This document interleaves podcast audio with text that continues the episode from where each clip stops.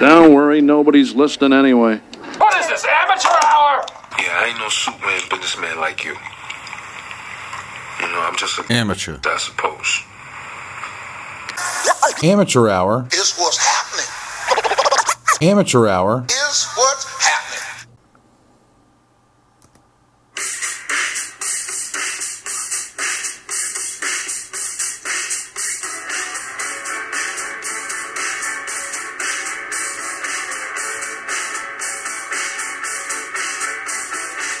Football, friendship, and fun, that's what we do.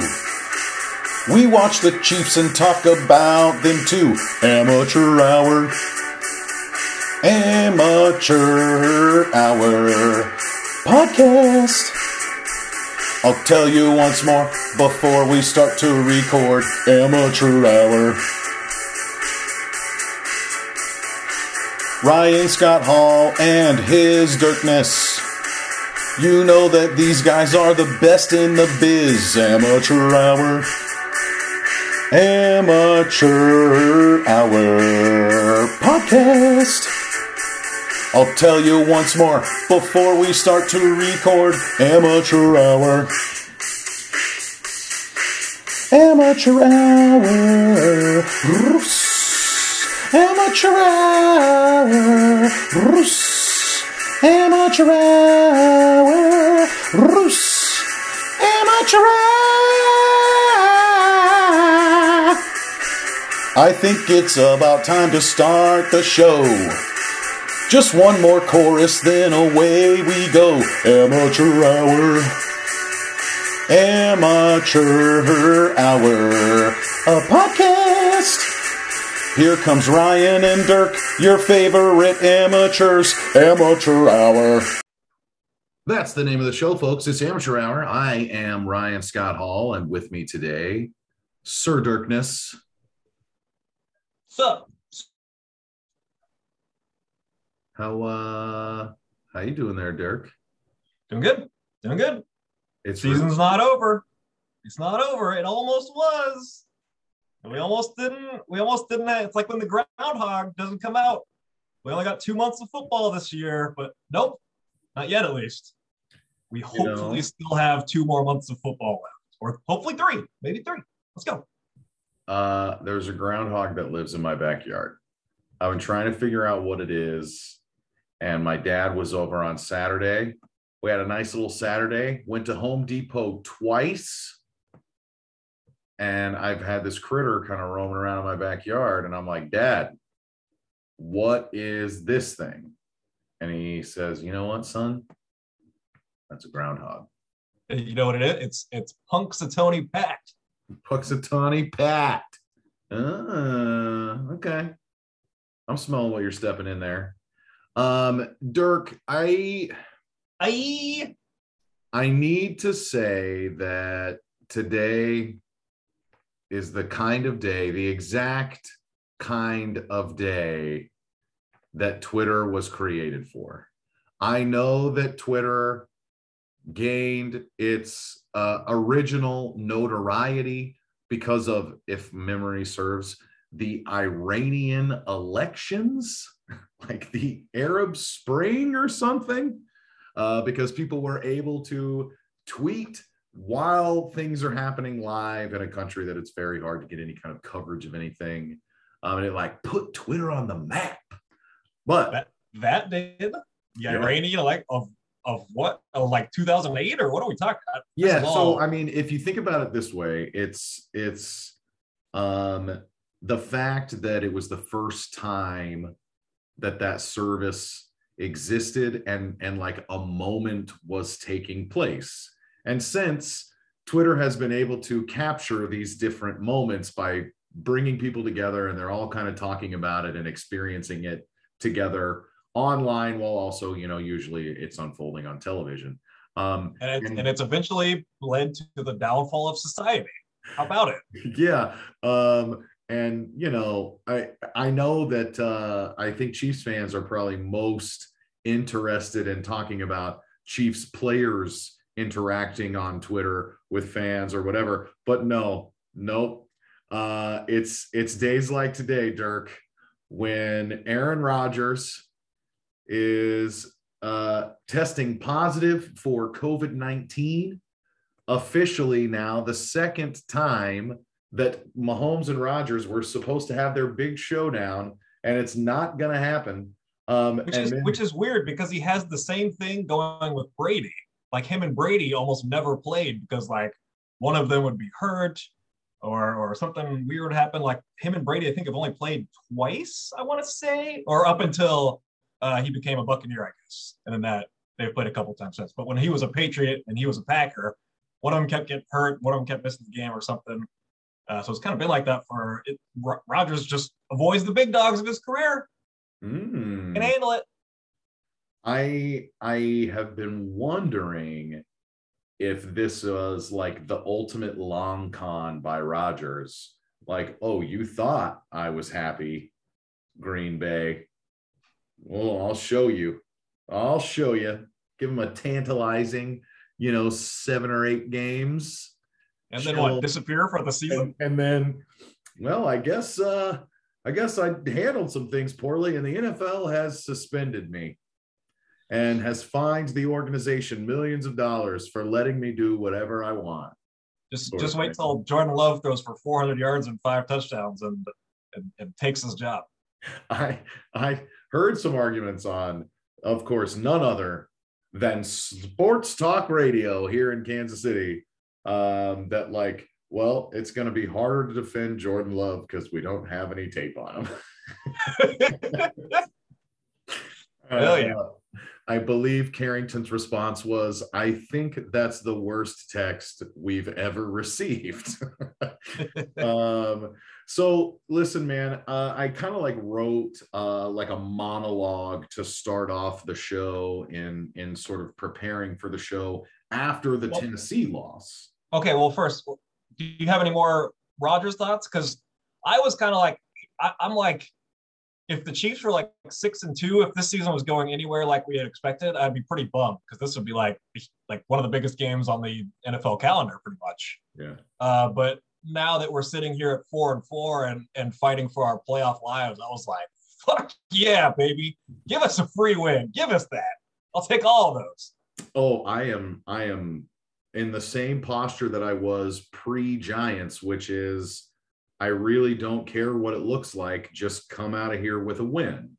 Um and and I'm sure that there are going to be complaints um worthy complaints given the way that this season has gone so far about maybe every win that the Chiefs eke out. I don't see them blowing the doors off of anybody anytime soon and collecting all of those style points that we got used to seeing and really loved. Um, I think the Chiefs essentially have to win ugly until their offense gets out of this pit that they've fallen into. And so, whatever, Aaron Rodgers, Jordan Love, Blake Bortles, um, yeah, it doesn't matter. Glenn, I I will I'll take all the backup quarterbacks. Like I, I I'll go on that stretch and everyone says, "Man, the Chiefs really lucked out. They didn't play anybody's starting quarterback." I'm like, "So what? We're stacking yeah. wins and if we get into the tournament, we have Patrick Mahomes." Now, wasn't that was that 2013 when we played every backup quarterback? I think that's right. 2013. We were we were like paper tigers. Didn't we start 10 Great and season. 1 and like Great our last season. 5 or something? Fantastic. I loved every minute of it. Yeah, I think I think we uh like pretty much ran the table to start the year and then played Peyton Manning. And uh it was all downhill from there. Well, can I just say it's, it feels good to finally have some maybe some outside momentum on our side, um, since we're playing the most daunting uh, schedule in NFL history. All of a sudden, uh, we have no opponents left with a losing record somehow, and that's after playing uh, the five AFC powers in the first seven weeks or eight weeks or whatever it's been. Yeah. My God, man, I, the schedule. I, I mean, I, I guess I just didn't care because I never thought we could be this bad. But man, our schedule is completely daunting. And if we weren't playing the NFC East, man, we would be in some serious trouble. So it feels good. I mean, especially uh, after this past Sunday with some teams we needed to lose, getting a loss. So it feels like there's some uh, momentum coming in from the outside, some things going our way, actually. Uh, not so much from our own team necessarily, but from the outside, some outside forces kicking in.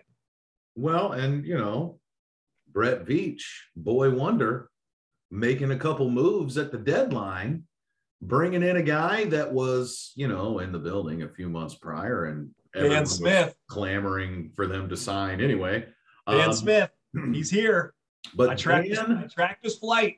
I tracked his flight all the way in. I went out with a sign. Dan Smith has arrived. And there he was. can, can Dan Smith have your permission to wear number 89? I'll, have to watch his run blocking drills first because that that jersey does not go out lightly. You need to have elite run blocking skills, essentially be the sixth offensive lineman. Um, and once I see one good block from him, then yes, I will sign off on it. That's I'll, be, I'll of- actually be amazed if he takes one snap as a chief. And that's the kind of uh, expertise that we expect from your your fart. Um, Fart. is is one snap will prove all that you need to know. Um, I I will say, Dirk, that the Chiefs have long clamored, or at the very least, this Chiefs podcast has long clamored for that kind of dominant presence at tight end a glorified offensive lineman, if you will. Um, and it sounds like this is a player that might be able to come in and, and do that a little bit. That's essentially the only thing that he brings to the table as an NFL player is that he's considered a pretty significantly talented run blocker.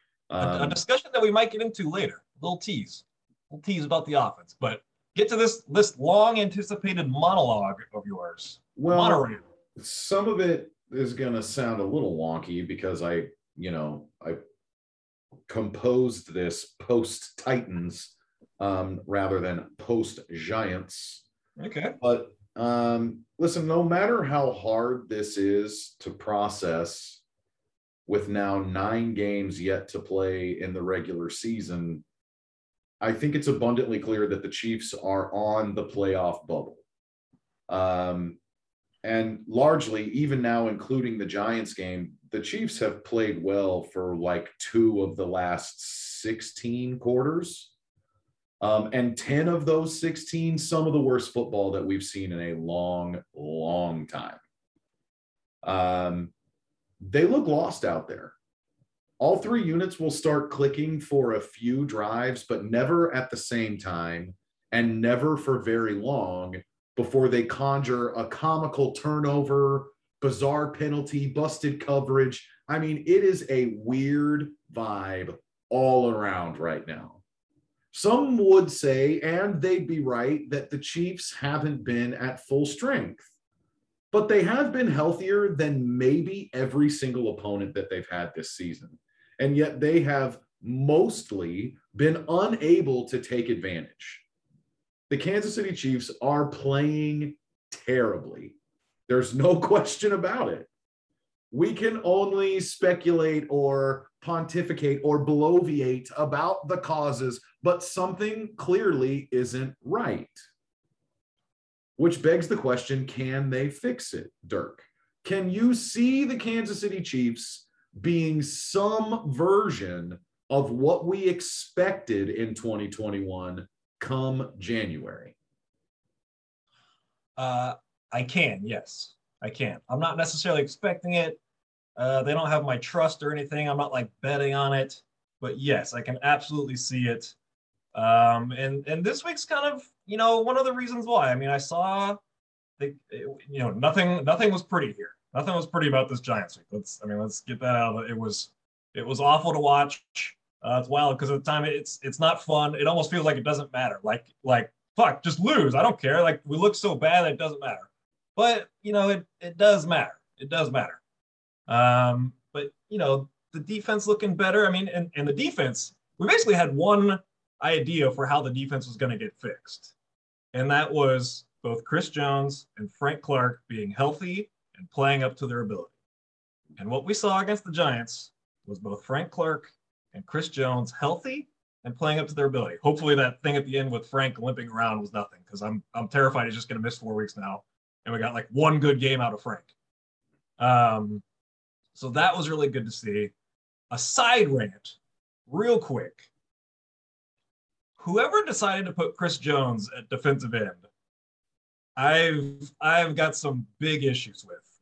It that was a fucking colossal disaster. Colossal. I don't know who signs off on this. I've been thinking about it. I think it's essentially it, it's a discussion between Andy and uh, Spags. I would have to say, and I would kind of say, kind of say, Andy's like, oh, I'm okay with it. Obviously, the idea came from Chris Jones. It's something he wanted to do for whatever reason. I, I think because he gets paid, you know, 22 million instead of 20 million. Congrats. Way to fucking go. Well, first off, that's not going to happen because it's fucking awful at DN. So he'd get paid about half what he gets paid at D tackle. Um, so I think, you know, it's his idea. Spag, Andy's like, I'm okay with it if you think you can work with it, Spags. And I think Spags is the one that kind of ultimately signs off on that. But my God, man, after watching him in that game, Chris Jones doing nothing for weeks. I know he had the wrist injury, but even in that game, you see when he lines up at end, he does absolutely nothing. He's completely washed out, no plays. He moves down to defensive tackle, which he played for about two thirds of the snaps of that game, I think. And he and he makes four explosive, dominating plays, and it's like, holy shit! Look at Chris Jones at defensive tackle making plays. I cannot believe that we we thought it was a good idea to move him away to the point where now we have a below average defensive end and a below average defensive tackle. We've we've gone from a strength to two weaknesses. I, I just can't believe how bad of a decision that was and I'm glad that the trade for Melvin Ingram might finally signify um, that we've moved on from that. And we're going to see a lot more Ingram at playing defensive end. And we finally just put this Chris Jones defensive end mess to, to rest and just put it behind us. And hopefully we just see him inside for the rest of time now. So, um, listen, I I am here to report to our listeners that ever since it was announced that Chris Jones was essentially going to try to play defensive end more than just like to entertain people during training camp, um, one, his Dirkness has been very strongly anti in our, you know, group chats. Um, so in some ways, you are being proven right. Um, I do think it's a little more complicated. I think that that wrist injury is probably a major factor in not being effective. If you heard Chris Jones's presser after the Giants game, he said something that I haven't heard people dissect that much, but he said that he and the team came to an agreement regarding his wrist, which I'm going to assume means don't get surgery, play the season out. We can try to give you a couple weeks off and, you know, maybe we do something here or there, whatever. Um, but like if you get surgery, then, you know, your season's over and we can't handle that essentially. Um, I, I, I, Chris Jones is clearly much better at defensive tackle than at defensive end. Um, I, I'm not all that frustrated that they tried it. I do think that we could say it was out of necessity, but honestly, the dumb thing about that is like if they would have signed Melvin Ingram to begin with instead of trading for him, then it wouldn't have been feeling necessary. The only reason I think that the Chiefs even entertained what I saw someone describe as something on Chris Jones's Christmas list or something, um, being able to play defensive end. That was you. That, Oh, I, that was I, I remembered that it stuck with me, and I couldn't remember if it was on Twitter or it was just you. Uh, but yeah, Chris Jones's like Christmas list. I want to play defensive end, and so they just entertain it.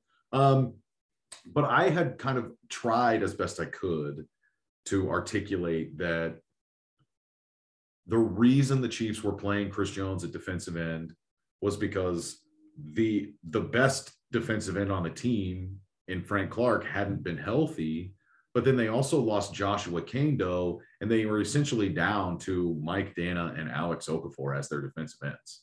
If Well, you but they, but they had this was clearly their idea throughout the offseason. They had a whole offseason to address this. right, They clearly went in. We're I mean we're adding Jarran Reed to the middle with the idea that we're going to play Chris Jones outside. So they, it wasn't just like, I don't think it happened out of necessity. I think this was their plan at some point in the offseason. And maybe it's because they thought Jarran Reed was, you know, they're getting tremendous value there, which hasn't really proven true either. Um, so I, I, I, I can't give him a pass there because it's not just like it happened in the preseason or something and this is all too late. It seemed like this was the plan throughout the offseason. And and I would say I would point to, and maybe this is unfair, perhaps. I would point to Calais Campbell as the type of player that they were probably hoping. Um, the difference being that Calais Campbell was always a defensive end who could be very effective at defensive tackle because he weighed like 300 pounds. Um, and that's not to say Chris Jones doesn't, you know, um, but there it, it, it obviously but you know the experiment hasn't worked for a number of reasons i would say um i but i i think it's important to at the very least acknowledge the fact and maybe people want to argue here i did not like do the research or do the math this is um me guessing i would say that so far this season the defense has been closer to what we expected from the defense than the offense has based on their expectations. Um, and I'm not trying to like split hairs or you know win this argument on a technicality, but I think the defense is flat out better. They are further along in the season long plan than the offense is because frankly like we've we've seen the defense play like one of the worst in NFL history and we've also seen them do some really good things over the last three weeks as they've started to get healthy. And it's changing how they look and how they're performing. And we look at that offense, and maybe Kelce is banged up. Maybe Tyreek Hill hasn't been healthy, and those that would be major problems. And obviously, Clyde has been in and out of the lineup. But dude, the offense is pretty healthy, and the offense stinks to high heaven right now. They are downright laughable, comical, completely lacking in confidence. I mean, they looked okay on that first drive. And as soon as that weird tipped up interception happened, they were right back to completely shook, could not do anything right, and looked so unprepared. I mean, they're they're so rattled, dude. And it probably starts with Patrick Mahomes. And maybe more importantly, it might start with Andy Reid. I don't know but like they're they're I don't think that they're missing anything so significant that they should be por- performing this badly. Yeah, I mean, there's there's definitely multiple discussions to be had there. Yeah, um, I, I like, let me argue about the defense, and then well, no, no, no, and I I agree with your sentiment, especially now. I mean, it's essentially been for the first month the defense is completely terrible, and now for this the next month the offense has been by their standards, completely terrible. So it's kind of like it went back and forth. But yeah, I mean, right now, the trajectory right now, yes, the defense is playing up to their standards more than the offense, no question, especially after the last two weeks. I mean, the offense has been a complete mess. Um, I mean, I mean, where do we want to start? I mean, let's go with Andy Reid. Let's talk about Andy Reid. We never talk about Andy Reid. Um, there's probably some Andy Reid discussions that need to happen. This doesn't mean that we want Andy Reid fired. I, I, people just kind of jump to that conclusion too much. Like, man, Andy Andy Reid's done a bad job. He has done a bad job. That doesn't mean you fire Andy Reid. The question is, why is Andy Reid doing a bad job? Uh, I mean, a lot of people point to the Britt Reid thing. It's it's hard for me to think that that's not a factor with him. Um, and then you even bring in like the old the old tragedy, family tragedy that happened to him when he was in Philadelphia, and that kind of led immediately to his downfall there. So it's kind of hard not to draw the comparison there. Um, so I mean, that's that's tough. I'm not sure what that would be like other than, you know, he's distracted, or I, I'm what else that comes from. But it's it's I mean, looking at those two lines, it's hard not to say like, man, in Philadelphia, his son dies, they immediately have the worst season, and then he's fired. And then here, Britt Reid thing happens, Super Bowl happens, and now he's having his worst season in Kansas City by far. So it's hard. It's hard for me to not look at those parallels. So um, I am going to talk about Andy Reid, but I'm going to take a detour in order to get there. Um, you know, you mentioned Andy what possibly being distracted. Um, I'm not sure if so. If that's the problem, I'm not sure what. I don't. I don't know how it gets from that to a bad product on the field. I'm not sure how that crosses, other than, you know, his his mind is occupied with other things, and and and believably so. I mean, his his son is facing jail time. I mean, it's, it's hard for him not to be affected by that. I would think. Uh, and I mean, even on top of that, as it directly relates to that Britt Reid situation, think about the complicated circumstances for Andy Reid. It's not just that, you know, he is a very public figure, face of a franchise type of guy, and really ambassador for the NFL over the last 20 plus years. I mean, this guy is going to be one of the most influential head coaches in the history of the NFL. Um, Andy Reid is important to the legacy and the history of this league. And he right now finds a little girl's family um, still just like not knowing what the future is for their daughter who's like less than five years old or something. I think that her life um, on paper is largely been destroyed that her she will never be the same because of this accident and britt reid has been in and out of the hospital multiple surgeries through this process. He hurt himself pretty tremendously i believe. Um, and he's obviously facing criminal charges. And because all that stuff is unresolved there's still the question about any sort of liability that the chiefs or Andy or Clark or the NFL or whatever um, because of potential workplace culture. The assumption being that Britt Reid was maybe drinking at the facility before he left and got in this accident. There's a lot going on there that is all beneath the surface. But I need to point out that's not just for Andy Reid. I've been listening over the last month or so to a podcast with Petro and Eric Eager from Pro Football Focus and Jeff Chadia from ESPN. And they have talked about over the last couple weeks. I want to say this is a point from Jeff Chadia. Um, regardless, they've been saying that, you know, in 2019, you look at that team and they had brought in guys like Tyrann Mathieu and Frank Clark and Steve Spagnuolo.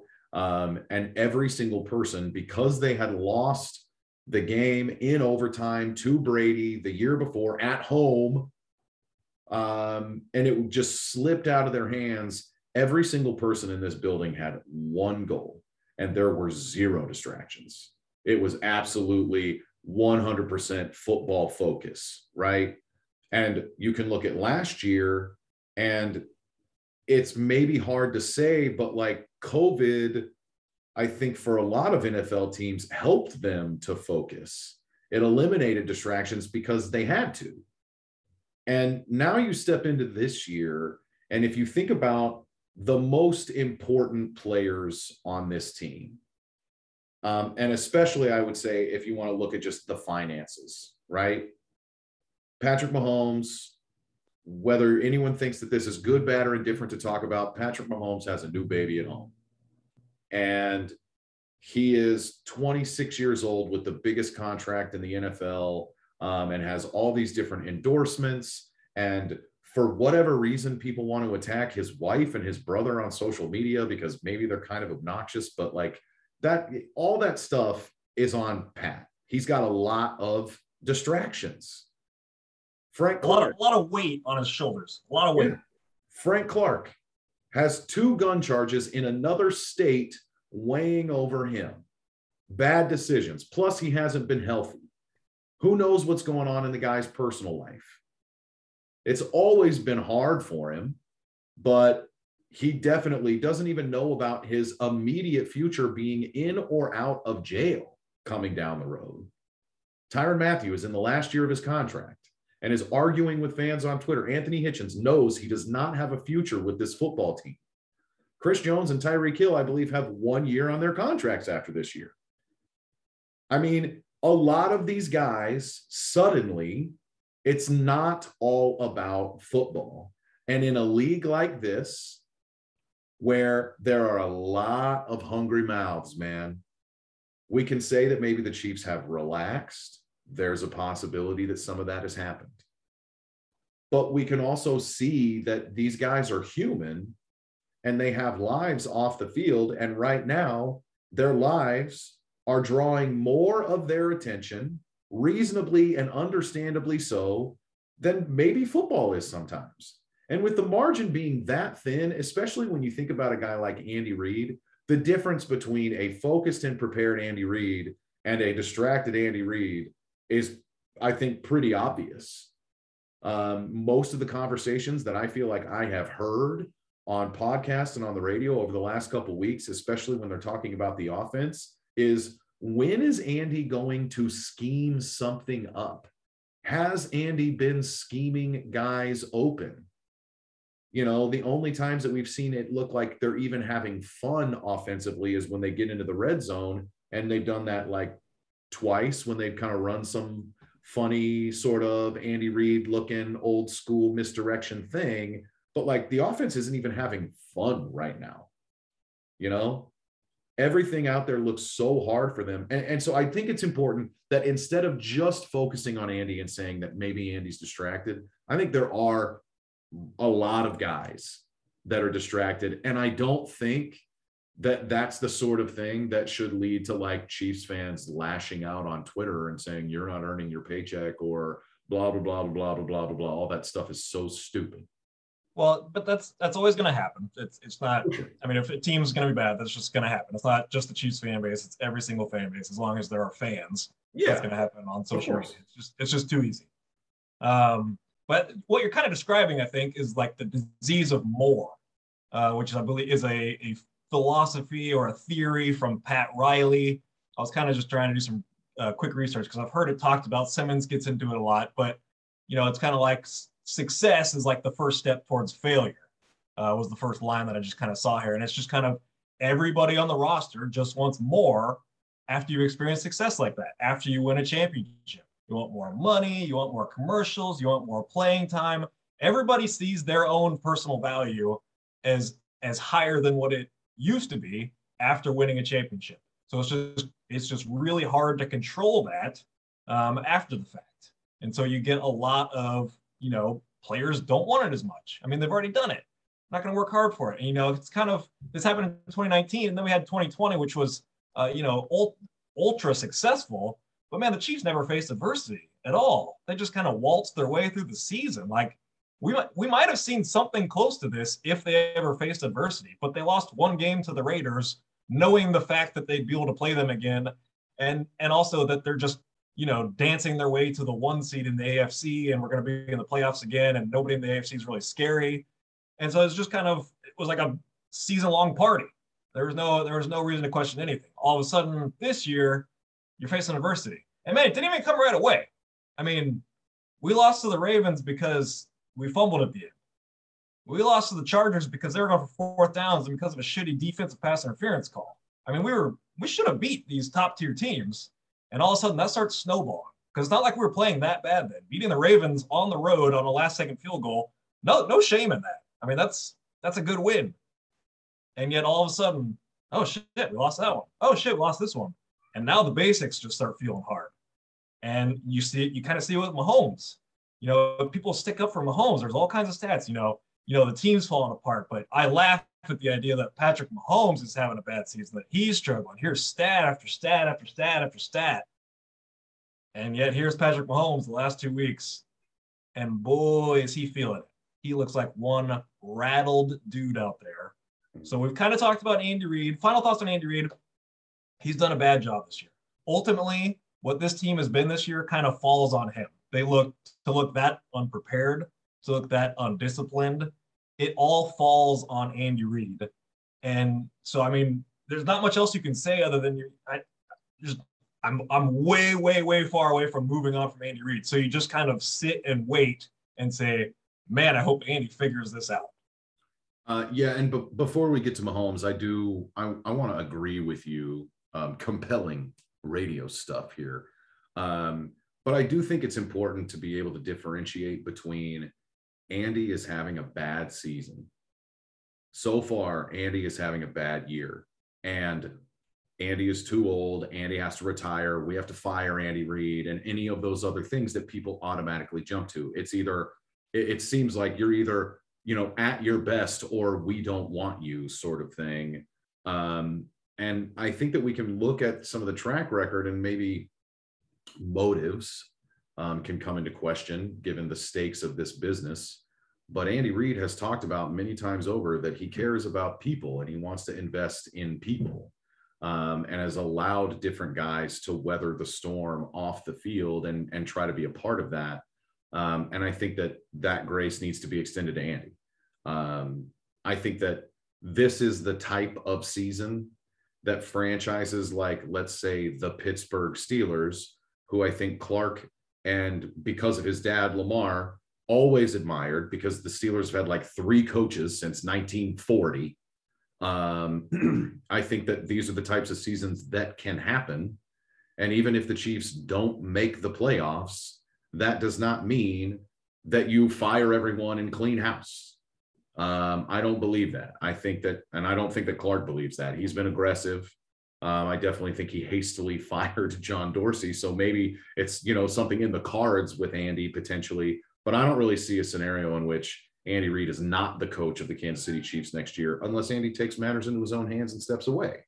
But, yeah, and that's that's what I, I would I could totally see Andy Reid resigning before it got to anywhere close to we need to fire Andy Reid. I mean, it would not shock me. Would shock you at all if Andy Reid stepped down after the season?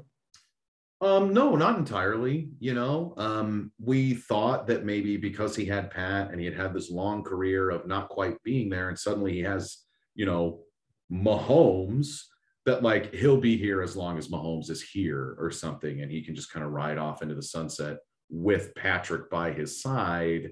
Um, but I mean, Andy is not young. He's had a long career, and maybe winning that Super Bowl, and then how it's been in the you know a couple years since then, and just the way that everything is changing. Maybe Andy's gonna want to take a step back and say, like, I've I've reached that mountaintop, and He did it. and and and maybe and i can't say that this is i don't i don't know if it's what i want. I kind of think that it is. I'm not totally sure but like maybe it would be a great scenario where andy could say you know what? The league has been getting it wrong on eric Bieniemy, and like it's his time now. I'm going to step away and give eric the team you know and whatever i and not that it's andy's choice to make but um Ah, the untouchable one, Eric Bieniemy. Yeah. Not not a single negative word said about one Eric Bieniemy, despite all this mess. I guess. I guess. I mean, I, I, I don't I don't know what he does. He's supposed to be our motivation guy, isn't he? supposed to be one that gets our fired up. They don't look very fired up. I mean, Eric Bieniemy's kind of reached a status where you can't say anything negative about him, and I don't have much negative to say about him. But it is interesting that, you know, in the midst of this mess, everybody is getting shit on except Eric Bieniemy. Yeah. Mike Kafka, too. That jerk. We ought to be piling on Mike Kafka every week. Quarterback coach. anyway, um, Sounds good me. All right, well, let's, go ahead. I, I, I wanted to, it seemed like you were kind of transitioning into talking about Mahomes. I think we Um, got it. To- For the best player on the planet, the consensus best player in the world, to look like that, Yeah. we, we got to talk. I mean, what's what's your read on Patrick Mahomes right now? So, um, I mean, I, I remember, so of the last two weeks, the Tennessee game seems like there's more to talk about.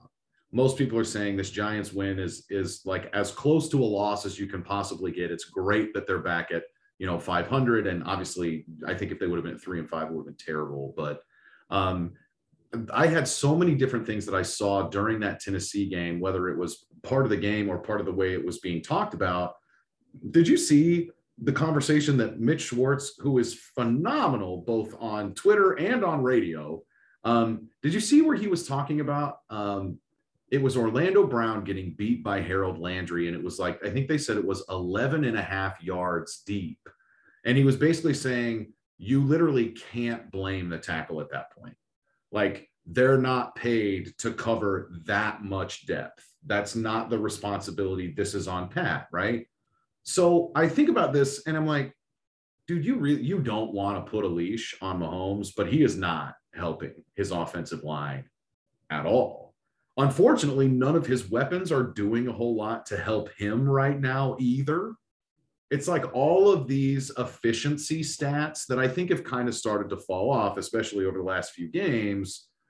But they seem like an aberration to me. Like they mean so little. You talk about people using stat, stat, stat. Oh, there's no way Mahomes is having a bad year. It's like when you see how this team sabotages itself time after time after time after time after time, they lead the league in giveaways. It's absolutely absurd how consistently they're giving the ball away. It's like the only thing that you can count on them to do right now.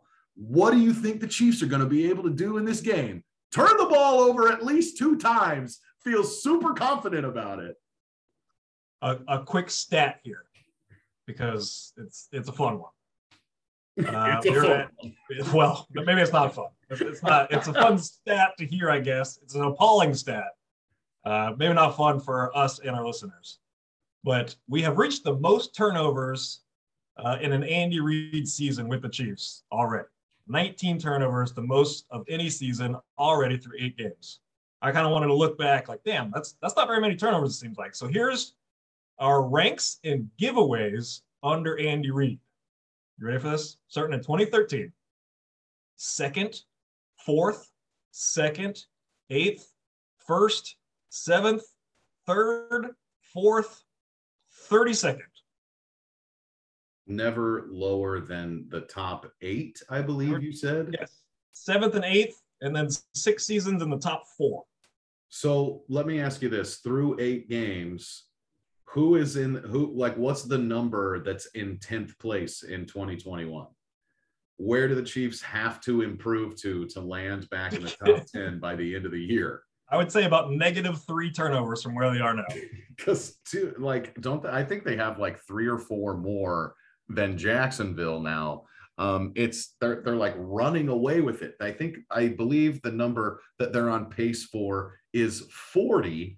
And that's that sounds like this unbelievable number that you would hear in week one. Chris Jones is on pace for 47 sacks this year. Uh no, we're basically at the halfway point of the season, and they're on pace for 40 turnovers. And, And it's, it's- and it's not got- because of the 17th game, it's because they're playing that bad.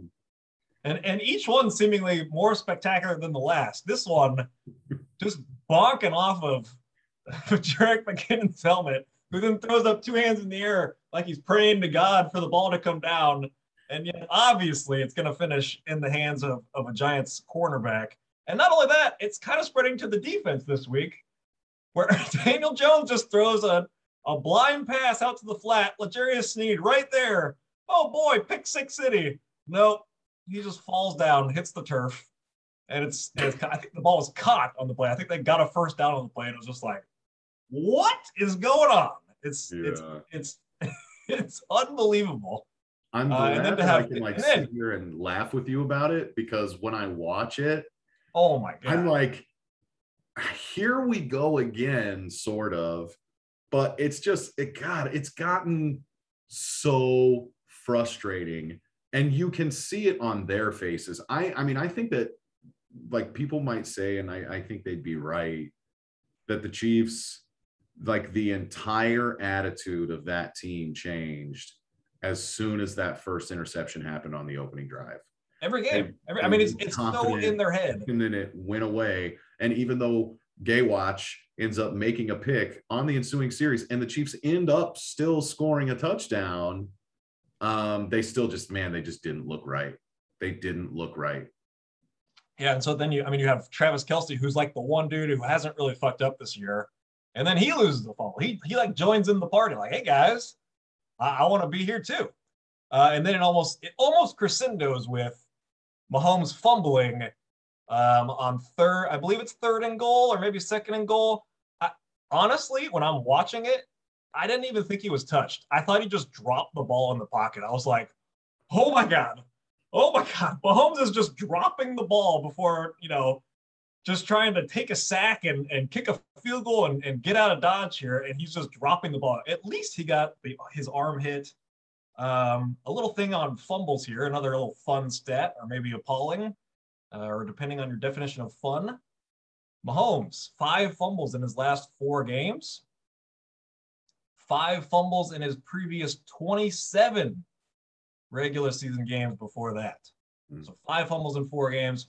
You have to go back 27 games uh, for his last five fumbles before that. So I mean, just there, there's another thing. Just just putting the ball on the turf, just Mahomes fumbling. I mean, that, that's something that he was really good at, and now all of a sudden, these last four games, um, add that to the list of of these turnovers. So I want to use like a cross sport analogy for what I think might be a solution for Pat here. Um, when when basketball players get in a slump um, or lose their confidence, they say sometimes you just need to see the ball go through the hoop. You just got to see it go in to know that it's possible. Um, I'm starting to think that as the offense attempts to develop some sort of winning formula, uh, because apparently they're befuddled by a defense that has been around for half a century. Um, I I think that what is being given to them, and I think unfortunately, even though they weren't as successful as we would like, um, I I do think that they played it well game plan wise against the Giants. Um, I think that Pat needs to use that short passing game as an extension of the running game and try at this point to just start doing like volume completions, get into a rhythm. And ultimately, if you're able to be effective on all of that short stuff, that's when you're going to get opportunities. You have to make people respect it. And I mean, they I think they said that Pat Mahomes had the most completions in a single game behind the line of scrimmage since 2016 or something in this game against the Giants. And I was essentially begging for that. And and I I wrote about it on Twitter saying that, you know, the argument was kind of revolving around Tyreek, where it's like, look, if the way that teams are defending him is taking away like what Tyreek has become as a player. This dude that can just get loose, you know, think about 200 yards receiving in the first quarter or the first half or whatever against Tampa last year. Um, he's so dynamic. But when Tyreek first got in the league, we were manufacturing touches for him. Everything was within 10 yards of the line of scrimmage, sometimes maybe even five yards of the line of scrimmage. Get the ball in his hands and let him do stuff because he hadn't developed as a player. Well, his development has got to the point where teams are doing everything they can to not let him play this new way. Okay, well then go back to the old stuff. It's fine. I would rather have Tyreek with 18 t- or 18 targets for only 94 yards um, and and just get that volume and always have the opportunity to be dangerous than well, I guess maybe he'll only get eight or nine targets, and half of them are throwing deep, and it's a contested ball, and it's it's not working. Like I I don't mind trying to just give Mahomes some plays so that he feels successful and can get some rhythm. Well, they did. I mean, they essentially did. Mhm. I mean, they they came out and you know the first couple plays they threw short to Tyreek Hill. I mean, that was the entire first drive, really. Yeah. I mean, it was just lightning quick passes. They're taking a snap, they're throwing the ball, and it worked to the tune of getting down to the five yard line and then, um, you know, running a cool little trick play that had no chance, um, and then ultimately throwing that pick. So it, it kind of short circuited in the red zone or down in the goal to go zone. Um, but they essentially ran the Alex Smith offense for the majority of, uh, like you said, 15 completions behind the line of scrimmage. Um, so it was, was kind of interesting to see that that was their response. You know, like like I think they're kind of in line with your thinking. Like let's get him going in the short game, and then hopefully that opens up the deep stuff. Unfortunately, it didn't necessarily work that way. I think Mahomes just doesn't have confidence right now, and I think the interceptions are really getting to him to the point where he's now kind of questioning every step of his process. And so nothing is natural. No, nothing is his instincts anymore. He's not trusting his instincts. He's kind of overthinking about it. He's probably got coaches in his ears like, hey, you got to be doing this. Now you got to be worried about staying in the pocket. Now you got to be worried about your depth of, of, you know, how far you're dropping back.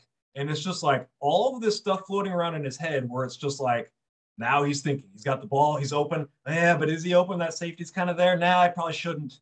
And to the point where I didn't even recognize him in that game. It was it, it looked like Alex Smith, which was which was really really weird to see because we've never seen it out of him. But it's I think it's pretty clear that he was rattled in that game and he's definitely having confidence issues. And I think it just stems from all these interceptions just because it's happening time and time and time again. He's just like enough. Like okay, how can I fix this? So he's kind of asking himself. He's asking his coaches he's he's taking all of this in and it's just leading to a cluttered mind is what i see out of him i i wonder if i wonder if he's even in the wrong for maybe having all of those thoughts um, it sucks that it's happening in season but maybe he's asking himself the right questions. Um, you know like are there what can i do? All those questions that you are asking is like you know am i going too deep in the pocket? Do i need to you know stay in this spot? Do i need to not scramble as much as you know and and then maybe second guessing some of his throws and stuff like that. Um i think that that is certainly indicative of his play. Of course he's going to be asking questions but i think it speaks to the fact that he's taking accountability and saying what can i do? How can i get better? How can i fix this? Um and and that's a good thing you know? It sounds like the way that it's put you said cluttered right? There's a little bit too much that he's having to think about. And you know just as in that conversation about andy reid where it's like these margins are so thin that if andy can't do the 18 hours a day 365 days a year that suddenly we lose an edge and we've had a coaching edge over everybody really since andy's been here it's felt like you know if pat suddenly isn't processing things as quickly and isn't able to be as sharp and as dynamic and all those things. If he's 10% worse, well, I mean, maybe the margin between Pat and the rest of the league isn't as big as we all thought that it was or whatever. Um, and he has been, in some ways, marginalized this year. He doesn't look like the Pat Mahomes that we are used to. And I would say a point that I have heard specifically from Eric Eager multiple times this year is the reason I'm not concerned about the Chiefs is because the person that's playing poorly is like the Hall of Famer, the unbelievable talent on the team. And if he's playing good, then the team is good. And right now he's not playing that way. But if he does, they're going to be fine. Mahomes is the edge. Um, and, and so I do think when we talked about all the different, like the weight on his shoulders, Pat is capable, but maybe this won't be his year. I don't think anyone is super enthusiastic about that. And ultimately, it's going to be forgivable in the arc of his career. But it's so weird. I think that, like, I find myself in this position, both related to Pat Mahomes and Andy Reid, that they've just been got so good and I've had so few questions to where it's like, who am I to ask anything about what Patrick Mahomes is doing or what Andy Reid is doing? And this year, God, I feel like I have nothing but questions. Well, why aren't we using the running backs this way? And suddenly Pat starts throwing to running backs, and the running backs looked great against the Giants. Um, and hey, maybe I should just check down to the running backs more. Um, and some of these things, we're we're watching it and we're thinking like, man, are are these problems with Andy Reid and Patrick Mahomes? Like, is this the this is the first time that they've had problems? So yeah, we're new here. It's weird. It's unnerving to feel like I should be asking questions of the two guys that you just never asked questions of over the last few years.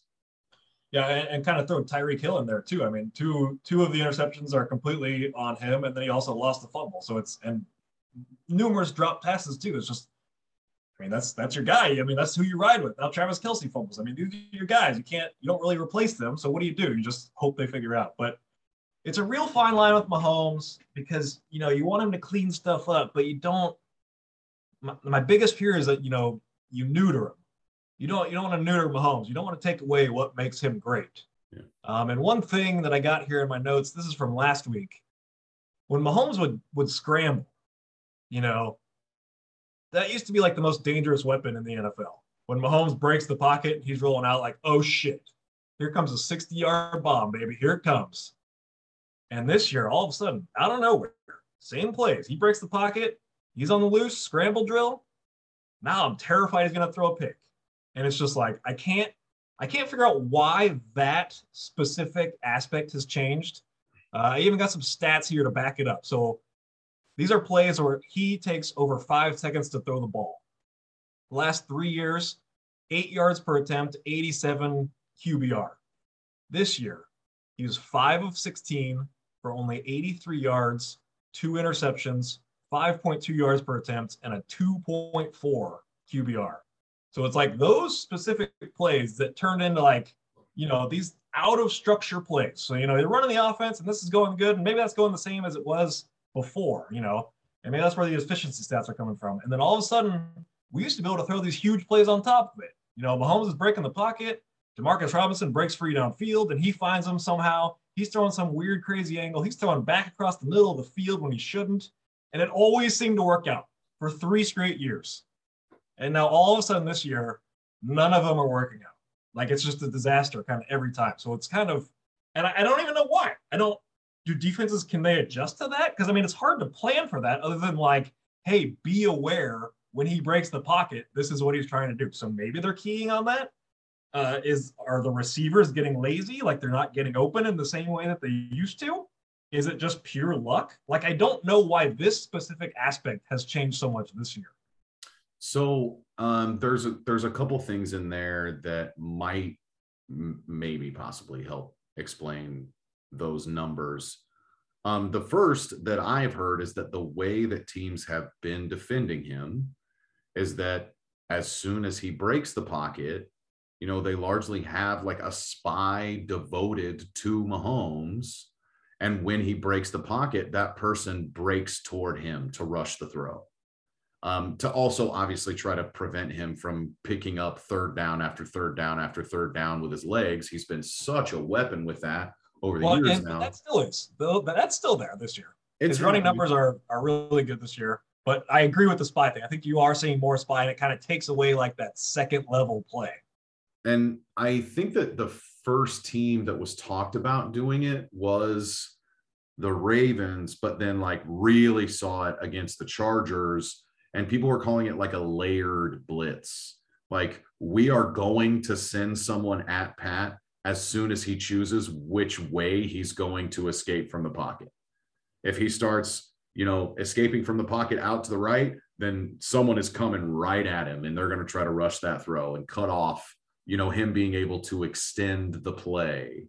Um and i mean it seems smart. It seems like the type of thing that after three years of tape on patrick mahomes and you know you you see we have to get past this team if we want to go to the super bowl all of those afc opponents that that's the sort of thing that you might be able to to you know devise over an off season and and having all that that tape to look at and that time to look at it um i i do think- key words in there. You know, getting some tape on Mahomes and figuring out Mahomes. So a couple couple phrases that Chiefs fans, you know, think of as the devil might actually be coming to fruition. Well, and it's not necessarily figuring him out because like it's always it's always cat and mouse. It's a chess game. Like we've heard the chess analogies about the NFL, you know, it's a tale as old as time. Oh, the chess match and it's all about matchups and things like that. And and these I again, I'm I hate to like beat the same drum over and over, but like the difference between winning and losing it it's the Chiefs have played a lot of close games a lot of close games. And I think right now, the scariest part is that when the Chiefs have the ball like late in the game because they've been playing so poorly lately, I don't feel like I have the same Mahomes magic faith right now that I have in the past. I don't trust that when the Chiefs get the ball with four minutes left against the Giants, I'm like, I don't are we going to do it here? I don't know. And How about- weird. How about just on a third and eight? That used to feel automatic. yeah. How about a third and 14? I used to get excited when we were in third and 14, like, oh, fuck yeah, watch this. Mahomes is going to make this happen. I have no idea how, but he's going to make this happen. Now, now we're throwing screens. Now we ain't even trying. We're, we're punting on third down, essentially. It's, it's wild. I think so. And this is, let me ask you this. When the Chiefs went through this offseason and rebuilt the offensive line, and I would say three of the four new acquisitions were undisputably better at run blocking than pass blocking. Mm, Thuney being the exception, but Brown, a run blocking right tackle in a very specific run offense that got to play eight or 10 games at left tackle and looked pretty decent.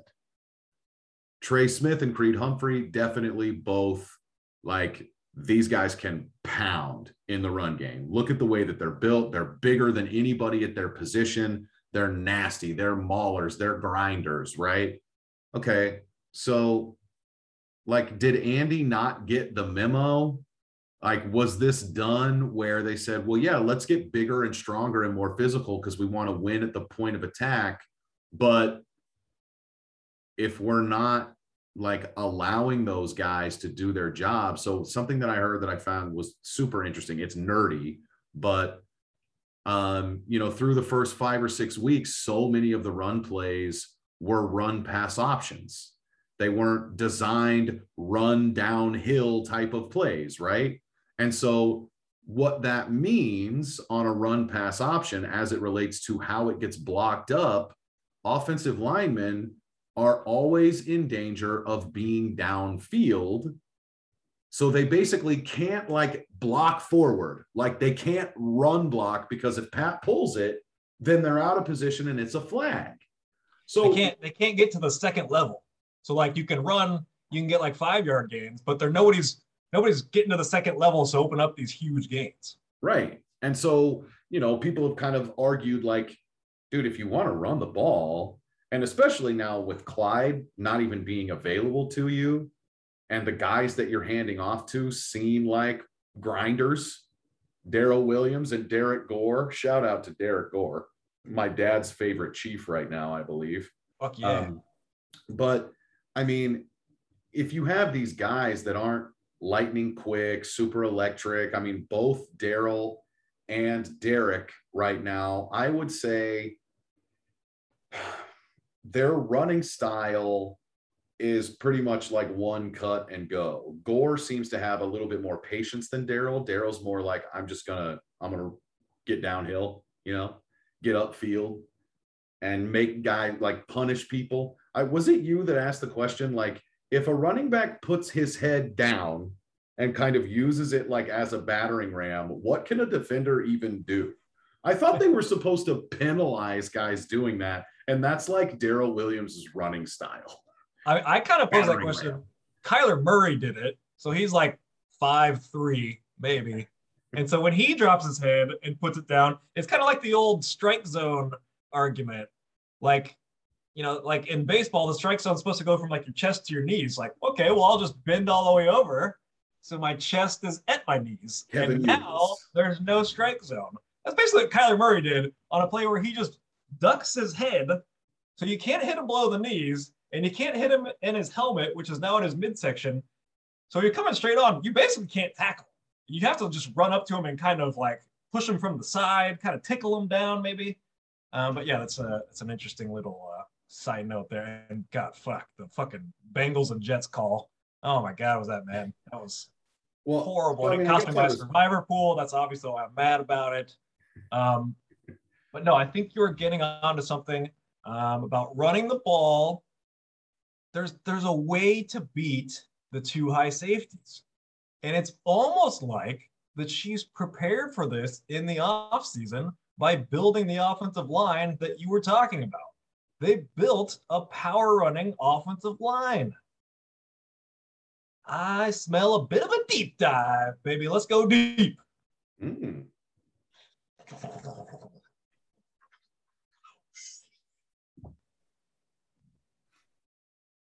was better, wasn't it? It was better. I don't think so. No, it was better. No, that sound was better. Compare that. We got a poll that each the sound from each week. I think I'm improving. Which deep dive sounded the most realistic? That one is People are gonna be like, week seven. Team Week Seven over here. Team Week Seven.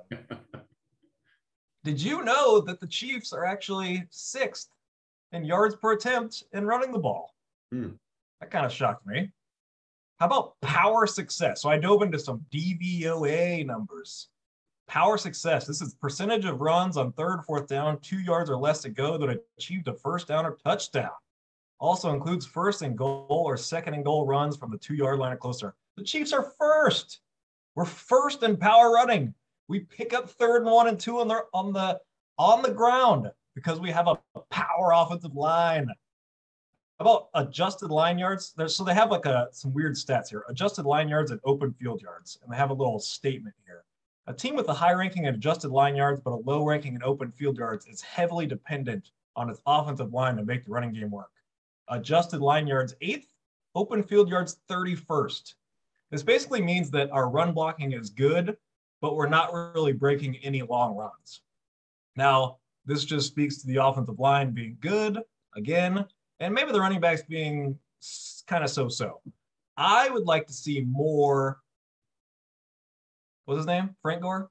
Derrick Gore? Derrick Gore. Derrick Gore. I called him Frank Gore a hundred times. I didn't even try to fix it during the game. Um, the the drive where we gave Gore five carries for 33 yards and touchdown, it was beautiful. And it was and it wasn't these fancy runs. It wasn't RPOs. It wasn't a shotgun draw. It wasn't a slow developing outside zone. You line up and you run it right up their ass. And we did it for five straight plays, and we scored a touchdown. And then we didn't. He had one carry the rest of the game. One carry the rest of the game. I didn't understand it. It was so beautiful to watch. Ryan, what do you got? You're holding your hand up. So um I think I think I have the solution. I think I have it. Can you imagine just imagine if you will inside of Andy's first 15 like 10 designed called handoffs. Because you know something that you hear about these run blocking offensive linemen um, and and linemen will tell you that much like I was talking about trying to get Patrick Mahomes into a rhythm, running forward, out physicaling, dominating your opponent, it's that's when you start to feel good. You start to feel confident, right? Okay. Well, I think that there are a lot of teams, and I would say um, probably a lot of Patriots teams over the years that like that's what they do. All right, we won the toss. We'll take the ball. We're going to go down the field 15 plays, 75 yards, and it's going to be a lot of five and six yard runs. We're just going to frustrate you. We're going to open the game and show you like we're going to push you around today. That's I mean that's how they beat us. That's essentially how they beat us in the 2018 AFC Championship. I mean, it's Yeah. not they won a Super Bowl. It wasn't a dynamic offense at that time at time whatsoever. Right. They ran the ball four yards in a cloud of dust, and then Brady got the job done on third and four to third and six. That that was their team. And this is the first time now, and it's a young group. This is the first time the Chiefs have had the people on the offensive line to even be able to entertain something like that. And And- the argument against like designed runs, I mean, I, like, did you did you play like high school football? I know that you played a lot of flag. Um, so like organized tackle football, I was not good. Um, but I played for What a few position? years. What position?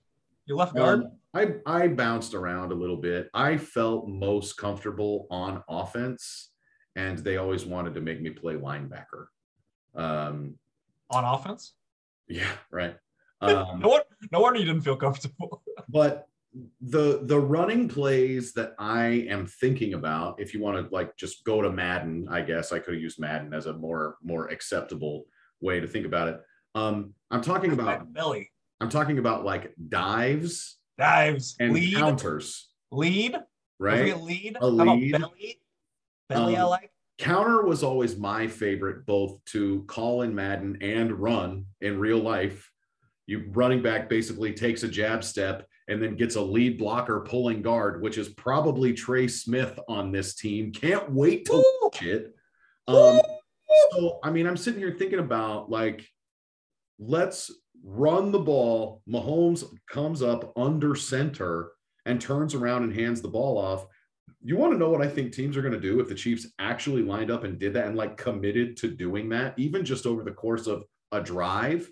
Teams are going to be like, wow, they didn't even like try to confuse us with the back and forth pre snap motion. They didn't try to do all this. Is Mahomes going to throw it? Mahomes is the biggest weapon, the scariest thing that any team could have in the league. And he just walked up, put his hands on Creed Humphrey's nuts under center, turned around and handed the ball off.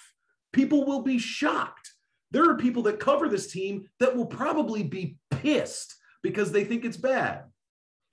You're talking about this like it's a hypothetical. We fucking did it. We watched it happen. and the maddening part is that we didn't go back to it. We just did it, marched down, scored an easy touchdown. Hey, that was fun. That was easy. And then never went back to it. I, I was I was kind of it boggled my mind like how about we get back to what just easily worked for a touchdown? So people didn't want to run the ball because we have Patrick Mahomes, we have all these weapons, and everything was just working beautifully. There wasn't much reason to other than like keeping defenses honest. Well, that's not really the case now. Mahomes is having confidence problems. The passing game is facing this too high shell, so they can't get any uh, big plays. So the solution is to line up and run the ball. And like we plan for this. We have the offensive line to do it. We've actually had success doing it this season. All we got to do now is just do it. And I would even, I mean, I'd go as far as, so I was looking at snap counts. Demarcus Robinson's snap counts, he's been above 70% most of these games. He was down to 41% in this game. And it kind of got me thinking, I'm I'm putting two tight ends in this in the offense way more because we're not even getting anything out of Demarcus Robinson, out, out of our wide receiver two and three. Like, why do we have to have three receivers on the field all the time if they're not producing? Demarcus Robinson hasn't done shit this year other than catch one post route. Uh, so, I mean, to throw him out there for 70% of snaps, he's not getting open. We're not hitting these intermediate passes, which is everybody, what everybody keeps complaining about. Why does he play every snap? Get in two tight ends and run the ball. It takes pressure off Mahomes. It can lessen the load on him. Like, this is what I would like to see. It seems like the easy way to beat this. I'm not sure why we're not doing this, other than we have 20 years of history Andy Reid doesn't want to run the ball.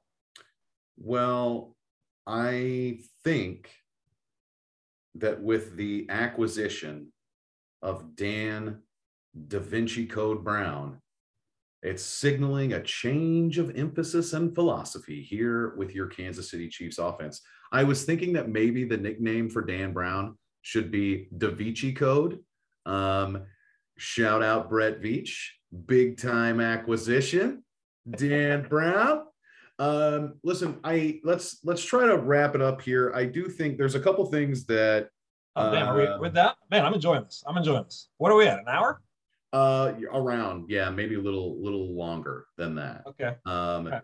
so I I think it's important before we go to acknowledge that um, when we talk about the defense, um, I think that it's pretty easy to see uh, swapping out Daniel Sorensen in favor of Juan Thornhill. Um, the fans were right. We were right. Um, the defense looks a lot better. They're also getting healthier. Um, but I think that maybe the biggest surprise, and I hope that it's something that Chiefs fans are excited about and not just frustrated because he only does this one thing good and maybe he's not so great at this other thing. But dude, Nick Bolton has absolutely, positively, unequivocally arrived as an NFL caliber starting middle linebacker that went toe to toe, face mask to face mask with what Patrick Mahomes called the best running back of our generation. And Nick Bolton had Derrick Henry throwing fits, temper tantrums in the backfield when Nick Bolton was tackling him behind the line of scrimmage. And you you get to see him continue to play well. And yeah, look, it's maybe it's all run blitzes, and he's going exactly where the play is designed, and he's getting lucky all these times. Nick Bolton leads the league in tackles for loss. This dude looks so clued in against the run that I don't care if he ever properly defends a pass in his NFL career. What he does well, he does it better than maybe anybody. And he's a rookie. He's so decisive. I mean, he is he is doing the DJ special and he's a. Hey, Like it's it that's what's happening. He's knifing through and making plays in the backfield just as efficiently and impressively as Derrick Johnson was at his peak. And this is Nick Bolton doing it as a rookie. He can round out the rest of his game and try to become a better pass defender if it if it becomes that important. And you can argue if you want, waste your breath about where they took him. Nick Bolton is a good football player, and it's exciting. Watching him and Willie Gay together is a thrill. I love it. I absolutely love it. Yeah, and well, and the and the biggest, the best thing to happen to Nick Bolton was getting Anthony Hitchens off the field Oh yeah. because they're just two similar linebackers. They're both they're two Mikes. We got Mike Hitchens out there and Mike Bolton, uh, and and there's just Bolton. I don't know if there's too much field, too much field for them. So once he went out and he was just able to slide into that Mike role, that's when he started flourishing. So you got to keep him there. You got to play a lot more Willie Gay. I would love to get Niemann off the field somehow. I don't know if it's possible. I don't. I don't know if they'll just play Bolton and Gay and the nickel. Even though I'd kind of like to see it. Maybe throw in Dodd if you're going to the nickel or dime. If it's an obvious passing situation. But you know, there's signs of the linebackers figuring it out. And then, as we talked about, as we let off the show with Frank Clark and Chris Jones showing life. Hey, we traded for Melvin Ingram. He's showing he, he could provide some umph here. Uh, we figured out our cornerback rotation. We got Mike Hughes off the field, and we got our three best corners. We got Charvarius, we got Fenton, we got Sneed out there. Those are our top three corners. They should be the ones playing. Like we've we've kind of made some progress here in the defense. I think we're it's a lot of moves um, that we want to see. Unfortunately, we like, our coaching staff kind of made all the wrong moves to start with, starting Sorensen over Thornhill, playing Hughes at corner, uh, doing this Chris Jones thing. So that kind of makes me question their decision making. But at least I'm glad they're making changes and figuring it out. But it's it's it's good to see over. Oh, and I- got one last stat here. Run defense over the last six weeks, allowing 83 yards per game. This includes the Tennessee Titans, folks. 83 yards per game. That would be third in the NFL right now. That would be third.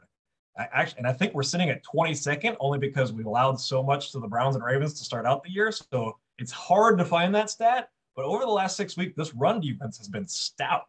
And I don't, I mean, lines up with Bolton coming in and playing more. Like, like there's there's hope for the defense here. Like, and you know, that's the run defense. And then the pass defense can figure it out because we have a pass rush. I think we should talk a little bit about Melvin Ingram. Um, what are your thoughts on on Melvin Ingram coming in here? You think he's he's going to provide some juice? Um, so I do in some way, shape, or form. I mean, he's going to make an impact, right? Um, I I think that where I'm at right now, um, man, I I think I would have rather had another aging pass rusher and and had it be Whitney Mercilus than Melvin Ingram for some reason. I don't know why I feel that way. Um, maybe I just don't like the look of not signing him and then having to give up a draft pick to get him. Um, yeah, and, and people are harping on that a lot. Just get over it. It's a sixth round pick. I know that's that's Brett Veach's uh, best round for drafting actual good football players. I understand that, but don't worry. We can trade our second round pick for more sixth round picks. We can get back into his comfort zone. Don't worry. Um, that that's fair. Uh, I I guess when I think about what my expectations are for adding Melvin Ingram, um, I I would have to go back and look to see like the snap percentages that we were getting out of somebody like Terrell Suggs, but I liken it to that, even though Ingram is a lot of years younger than Suggs was last season. Um, I think that just having a guy that has started for a really long time um, and that Spagnuolo likes a rotation. He likes to keep guys fresh. You know, he very rarely is taking a player on that defensive line and saying, you're going to play 90% of the snaps. He wants to keep the bodies fresh and moving in and out. And I think that now with Frank, hopefully, fingers crossed, knock on wood, Frank finally being healthy and really looking confident. And Man, like- his and- his and best Frank- game since the 2019 playoffs, mate. Yeah. Like he looked juiced out there. It was it was amazing to see. where's Frank Clark? Do do do do do do. Um, he looks he looks like the shark again a little bit out there, and I I think that by having Frank, by having Mike Danna, and then having Okafor, who looks like he's probably kind of rounding into I'm healthy now, which you know who knows, but adding Melvin Ingram to that mix, and we have to keep in mind that I think Kaindoh is is reasonably uh, in the next few weeks, probably going to be in that place where do we want to bring him back? And suddenly they've got a, a you know strong and healthy rotation again. Um, and so I think that with Ingram, like I don't care about how many sacks he gets.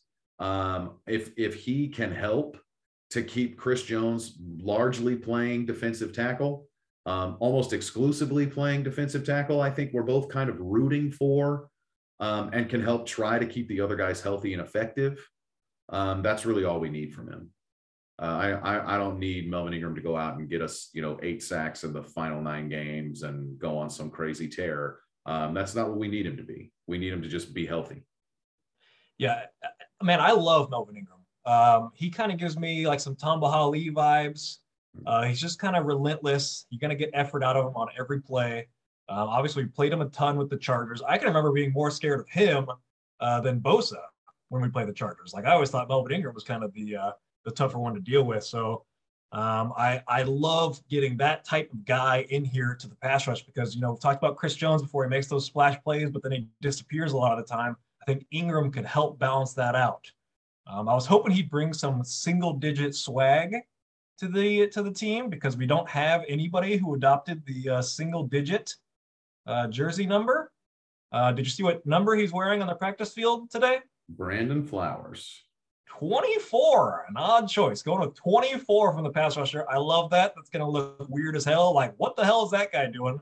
Um, and, you know, Peyton and Brady would hate it because they wouldn't be able to identify the mic uh, with that confusion right there. They're confused because 24 is lining up at the end. You can't teach an old dog new tricks, huh?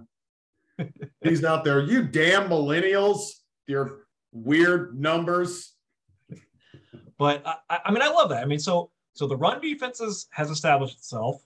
If you start to get a pass rush now, if you start to get the best corners out on the field, like I see the, um, you know, the path for this defense to get to league average.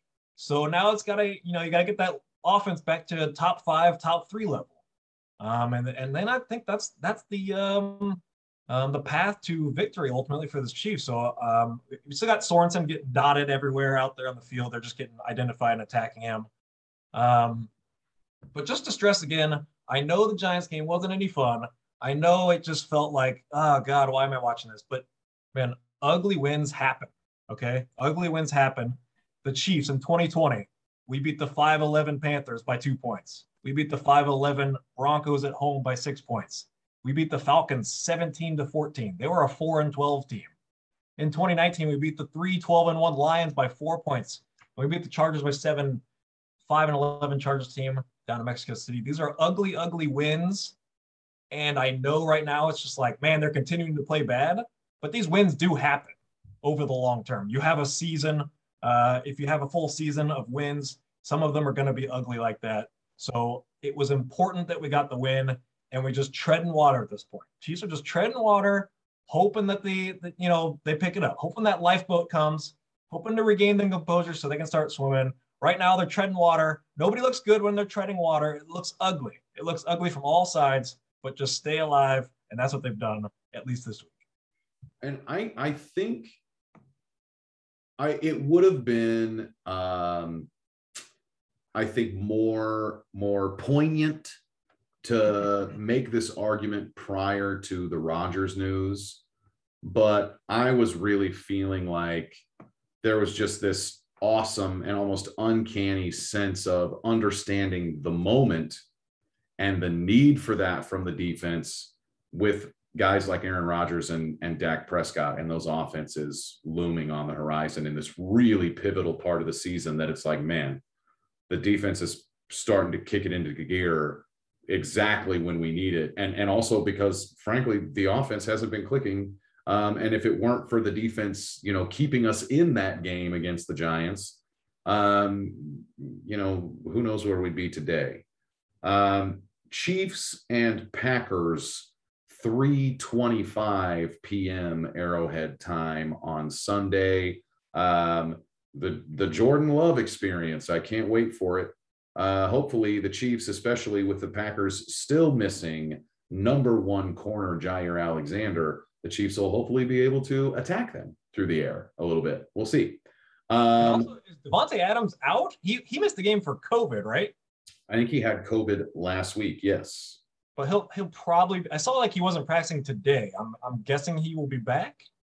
Uh, that would that would be my guess. Um, but man, they yeah they were really uh, beat up in the receiving corps last week. Randall Cobb with two touchdowns on like three catches for 25 yards. Um, and I think that like they were without Lazard, they were without MVS, um, they were they were down to bare bones. And Tonyan lost for the season. So um, the Packers, Marcedes Lewis. Yeah, right. Marcedes Lewis.